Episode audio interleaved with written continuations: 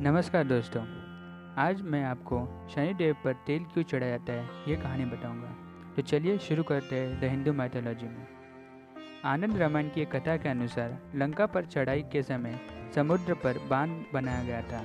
उसकी सुरक्षा का भार हनुमान जी को सौंप दिया गया था। हनुमान जी रात में भगवान श्री राम का नाम लेते हुए और उनका ध्यान करते उस पुल की रक्षा कर रहे थे। तभी वहाँ शनि भगवान आ गए। उन्होंने अपने व्यंग बानों से परेशान करने लगे। हनुमान जी इससे बहुत ही परेशान हो गए थे। हनुमान जी ने शनिदेव से सारे अस्पर्शों को स्वीकार करते हुए हुए कहा, कृपया इसमें पुल की रक्षा करने दीजिए। लेकिन शनिदेव बाज न आए।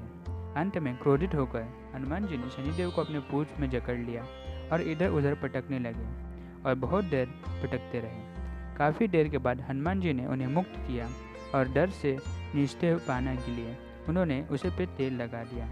इसलिए माना जाता है कि भगवान शनिदेव को तेल चढ़ाया जाता है, ताकि वो टाइम का जो तेल लगा हुआ था, वो आज भी उन पर चढ़ता रहे। और दोस्तों, यही थी शनिदेव पर तेल क्यों चढ़ा जाता है, इसकी कहानी। अगर आपको कहानी अच्छी लगी हो तो हमें प्लीज़ लाइक शेयर और सब्सक्राइब ज़रूर करना।